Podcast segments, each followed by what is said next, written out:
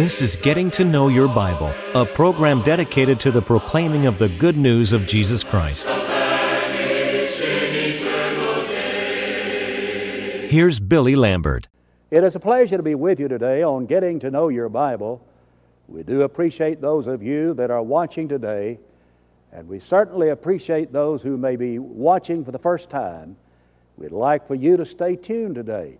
Today we want to discuss the subject pictures of the gospel. Pictures of the gospel. Please stay tuned today. Now, on getting to know your Bible, we offer a free Bible correspondence course, and I would emphasize this course is free. We're not asking for your money, and we want you to have it. And in order that you might know more about the Bible course, that you might know how to receive it, why don't we pause for just a moment? To help you in your study of the Bible, we want to send you this Bible correspondence course. This course is non denominational. It's based on the Bible. It's conducted by mail and it's free. To receive this course, write to Getting to Know Your Bible, P.O. Box 314, Summerdale, Alabama 36580, or call toll free 1 877 711 5214.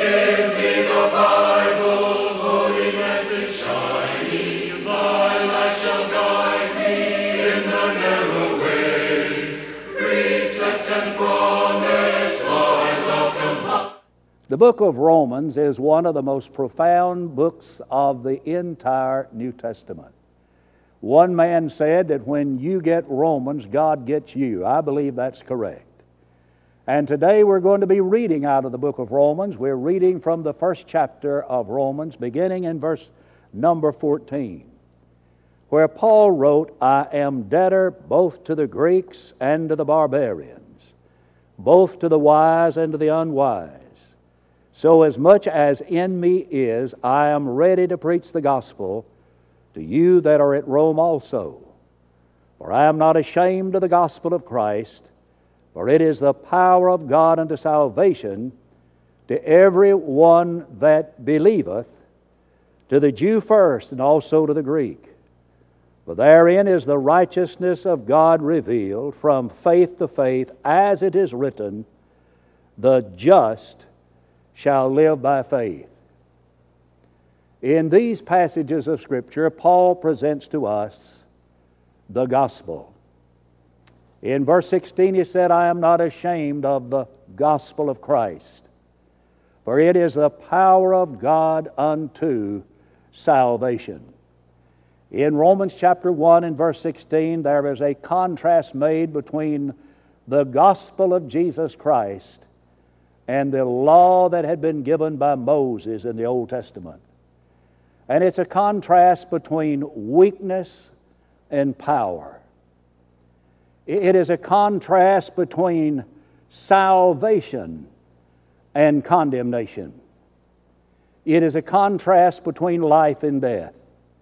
It is interesting that when the law of Moses was given, there were some 3,000 people who died.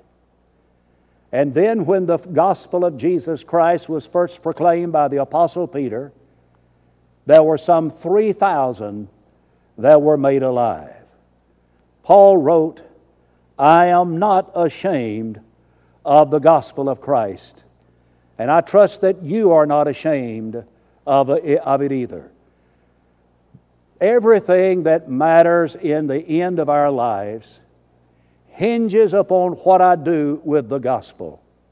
I can ignore it, I can reject it, or I can obey it. But in the final analysis, what I do matters. In 2 Thessalonians chapter 1, beginning in verse 7, Paul wrote, And to you who are troubled, rest with us. For the Lord Jesus shall be revealed from heaven with his mighty angels in flaming fire taking vengeance on them who know not God and obey not the gospel of our Lord Jesus Christ, who shall be punished with everlasting destruction from the presence of the Lord and from the glory of his power. From those passages of scriptures, we learn this that one must obey the gospel in order that they might have life everlasting. A refusal of the gospel can result in our eternal ruin. So I suggest to you we need to obey the gospel. There are some pictures of the gospel that are presented to us in the New Testament. On a previous telecast, we talked about two of those pictures. Picture number one the gospel is good news, and indeed it is good news. In 1 Corinthians 15, Paul wrote, I moreover, brethren, I declare unto you the gospel. I declare to you the gospel, which also you have received, wherein you stand, by which you're saved, if you keep in memory what I preached unto you. For I preached unto you also that which was delivered unto me, how that Christ died for our sins that he was buried, that he arose again the third day according to the Scripture. Paul said, I preach the gospel to you, you're saved by the gospel. The word gospel literally means good news. And hence it's the good news about Jesus' life, his death, and his resurrection. Because of Jesus, we can live again. The second picture that we have thus presented about the gospel is that it is a will to obey. And we read to you then from Hebrews chapter 9, verse 15 to, 17. For this cause he is a mediator of the New Testament, that by means of death for the redemption of the transgressions that were under the first covenant, that they which are called might receive the promise of eternal inheritance. For where a testament is, there must also of necessity be the death of a testator. For a testament is of force after men are dead Otherwise, it is of no strength at all while the testator liveth.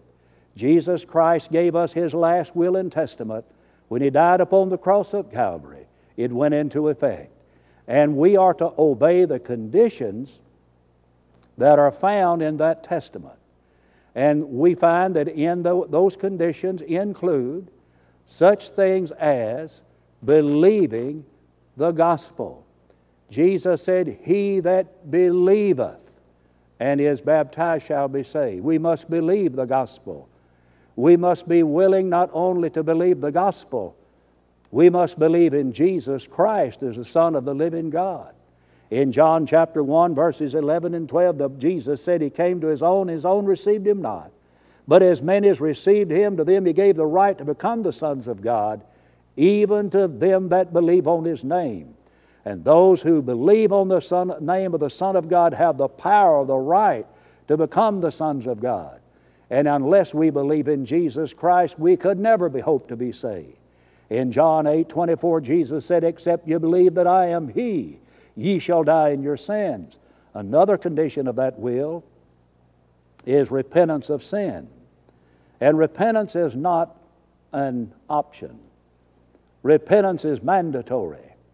In Luke 13 and 3, Jesus said, I tell you now, except you repent, ye shall all likewise perish.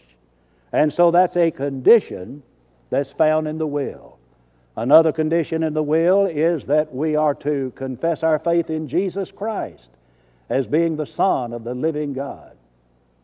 In Matthew chapter 10 and verse 32, Jesus said, Whosoever shall confess me before men, him will I confess before my Father which is in heaven. Whosoever shall deny me before men, him will I deny before my Father which is in heaven. And then another condition of the will is baptism into Christ. Jesus in Mark 16 and 16 said, He that believeth and is baptized shall be saved. He that believeth not shall be damned. And so those are the conditions in the will. Have you obeyed the last will and testament of Jesus? Now, here's a third picture of the gospel. The gospel is a way of life. The gospel teaches us how to live our lives. In Philippians, the first chapter, and in verse number 27, Paul there wrote, Only let your manner of life be as it becomes the gospel. Our lives ought to become the gospel. Or, as is written in the book of Titus, our lives ought to adorn the gospel. Our lives should make the gospel attractive to other people. So I'm to live in keeping with the high claims that are written in the gospel. You see, the gospel tells me how to live my life every day. That the gospel, for example, teaches me that I must be a steadfast person. In Acts chapter 2 and verse 42, those early Christians were steadfast. It just reads, and they continued steadfastly.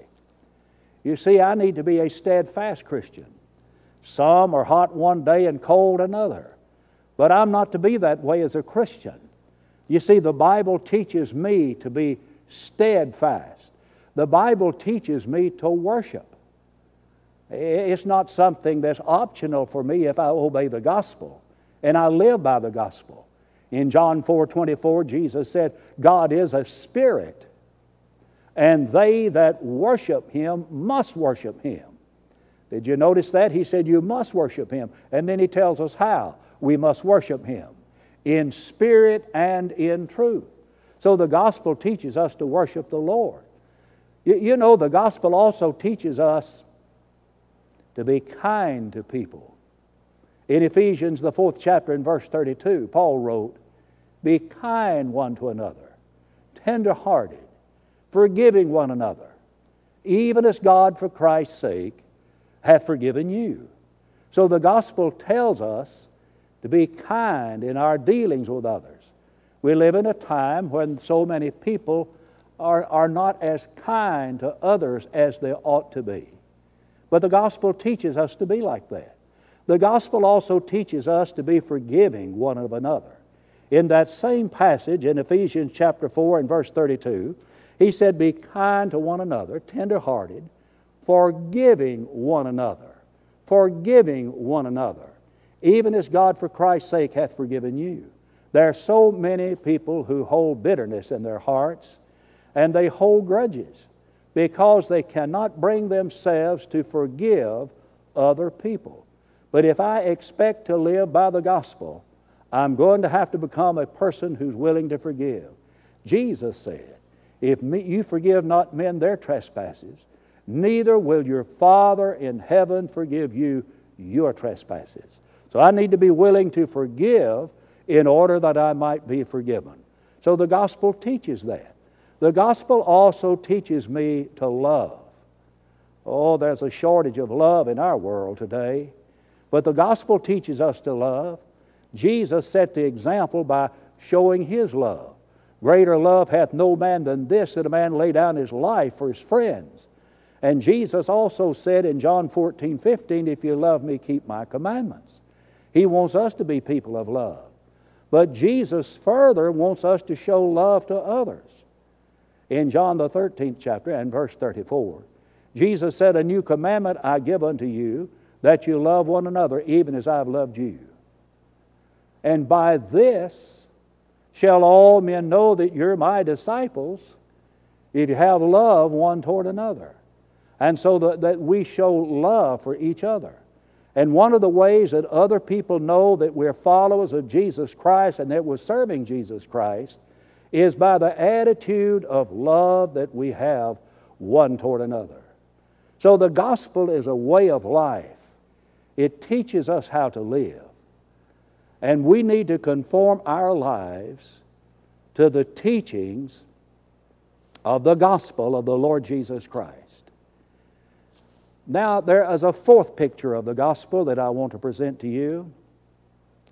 We have presented to you the, the, the picture of the gospel, that the gospel is a way of life.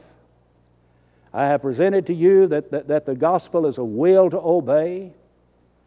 And I've presented to you that the gospel is good news about Jesus. But the gospel is also power. That's the fourth picture that I want to present to you. It's power. Listen to the Apostle Paul in 1 Corinthians chapter 1 and in verses 17 and 18. Christ sent me not to baptize, but to preach the gospel. I've known of people who would take that statement of Paul and twist it so that they would try to have Paul saying that it's not necessary to be baptized. Paul is not saying that at all. Paul is merely saying there are others that can do the baptizing, I'll do the teaching. I'll teach those who need to be baptized, others can do the baptizing. So he says, Christ sent me not to baptize, but to preach the gospel. And then he said, Not with wisdom of words, lest the cross of Christ should be made of none effect. For the preaching of the cross is to them that perish foolishness, but unto us which are saved, it is the power of God. Friends, the power to save the world is not in a personality. The power to save the world is not in a preacher. The power to save the world is not in some plan or some program. The power to save the world is not having entertainment in a worship service. The power to save the world is not in the money that you have, in the moneyed people that you may have in the church. The power to save the world is in the gospel of the Lord Jesus Christ. Listen to Paul again in Romans 1 16. For I'm not ashamed of the gospel of Christ, for it is the power of God unto salvation to everyone that believeth, to the Jew first and also to the Greek. If the world is ever saved, it will be because they have become obedient to the gospel of the Lord Jesus Christ. That's where the power is.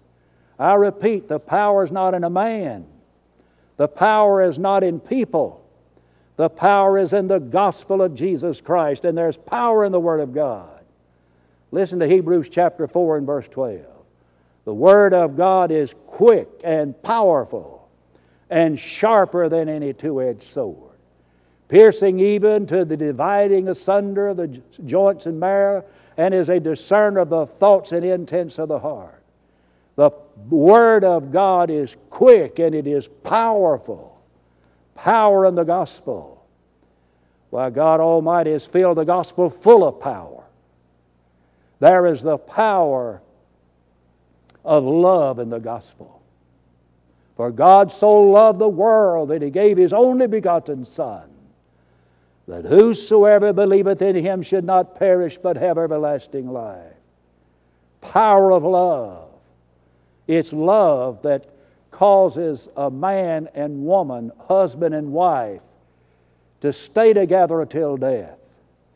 Love draws them together. And there is power, the power of love that God has placed in the gospel. His love, the love that He has for all mankind. I may be speaking to some person right now who feels so unloved you feel as though no one cares. But may I remind you and may I assure you there's someone who does care. Jesus cares.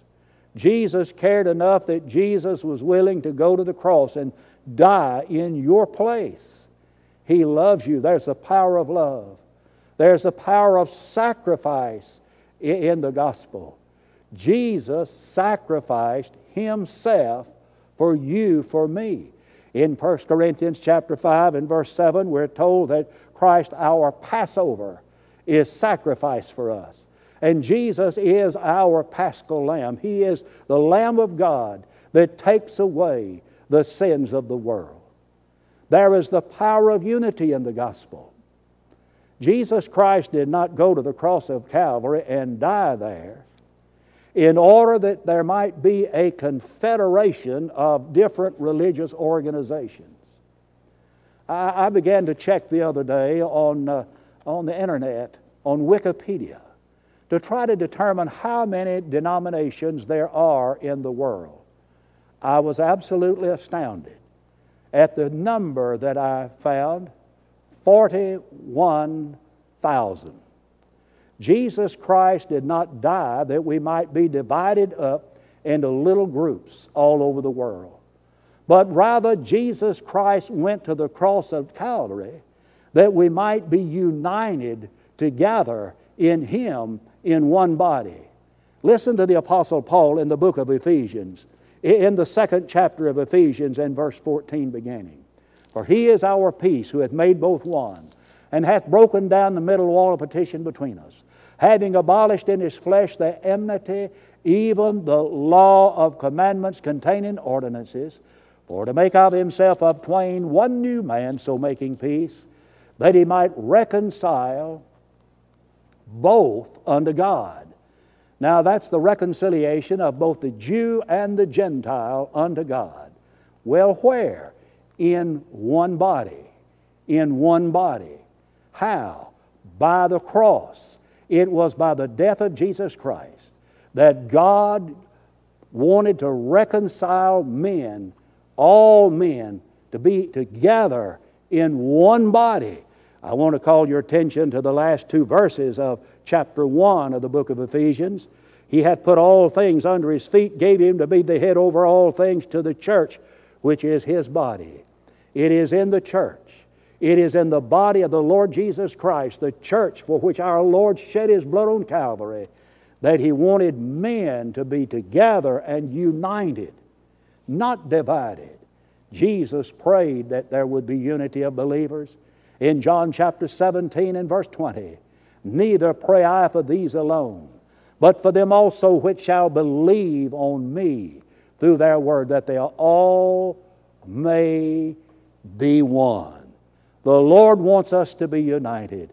And Paul wrote about unity in Ephesians chapter 4 when he wrote in verse 3 beginning, endeavoring to keep the unity of the Spirit in the bond of peace. There's one body and one Spirit even as you're called in one hope of your calling, one Lord, one faith, one baptism, one God and Father of all, who is above all, through all, and in you all. Jesus died for unity, that we might be one in Him, that there would not be male or female, bond nor free, we would all be one in Christ. Galatians chapter 3 and verse number 28. There's power in the gospel. The gospel is God's power.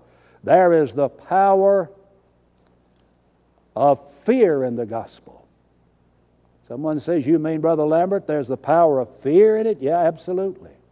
In Matthew chapter 10 and in verse 28, Jesus said, Fear not him who's able to destroy the body, but hath no power over the soul, but rather fear him who is able to destroy both soul and the body in hell. You see, we need to fear losing our souls. And God has placed certain things in the Bible to cause us to have fear in our hearts, respect in our hearts, reverential fear in our hearts. For example, the gospel tells us about death. In Hebrews chapter 9 and verse 27, the Bible says, And it is appointed unto a man once to die. The Bible tells us that we're going to die. That ought to make us think. I, know, I realize that we, we think that we will never die. Young people think that they are invincible and that they're going to always be young, but may I assure the young, you're going to get older. And so we all get older, and eventually we're going to die. You see, the gospel tells us that. The gospel tells us that there's a judgment coming someday. In 2 Corinthians chapter 5 and verse 10, the Bible says, For we must all appear before the judgment seat of Christ, that everyone must receive the things done in his body according to hath done, whether it be good or whether it be evil. Whatever we've done in our lives, we'll answer for it on the day of judgment. And if we've served God, we've obeyed the gospel, and we lived a faithful, dedicated Christian life, on that day we will receive the crown of reward, and the Lord will say to us, Well done, good and faithful servant. Have you obeyed the gospel? The gospel is God's power. Would you not today obey the gospel by believing on Jesus, by repenting of your sins, by confessing your faith in Christ, by being baptized into Jesus Christ. It's the Lord who said, He that believeth and is baptized shall be saved. Would you not do that? I may be speaking to some person right now who realizes that there's something missing in his or her life. I want you to know that Jesus Christ went to Calvary and He died upon that cross and He was raised from the dead that you might have some hope and purpose for living. There are so many people who are like, are like wandering generalities. They have no purpose in life, no aim in life. And, and, and I want you to know that it's Jesus Christ and obedience to Him and obedience to His gospel that gives us purpose and gives us aim for living. Jesus in John 10 and verse 10 said, I'm come that they might have life and that they might have it more abundantly. When Jesus was on that cross, as it were, Jesus had one hand extended toward heaven, and he one, had one hand extended toward earth. And it's Jesus Christ who bridges the gap that's been between God and man. And Jesus is saying, Cross over, cross over on me. And if we go to heaven, it will be because of what Jesus did in dying for us upon the cross, and it will be because we obeyed His gospel. It is important to obey the gospel, it's not an optional matter. And I urge you today to think on these things. Now, today, we, as we come to the close of our telecast, I want to give you a personal invitation.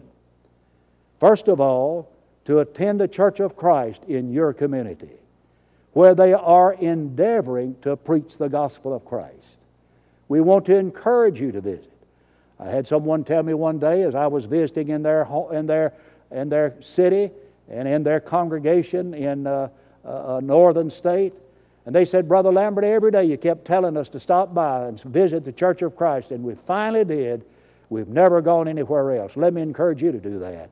And if you've not yet picked up the telephone and call for the free Bible course, don't hesitate another moment. Please do it right now.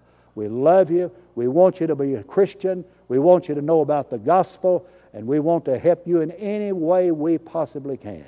I want to thank you for watching today. Until we meet again, may the Lord bless you and keep you, is my prayer.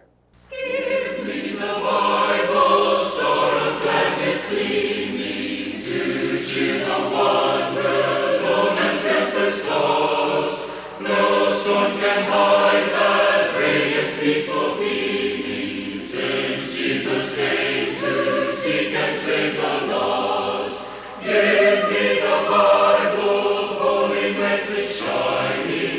Getting to Know Your Bible has been presented by Churches of Christ. If you have a question about the church, or if you would like the location of a Church of Christ near you, or to receive the free Bible course, write to Getting to Know Your Bible, P.O. Box 314, Summerdale, Alabama 36580. Or call 1 877 711 5214. Join us next time for Getting to Know Your Bible.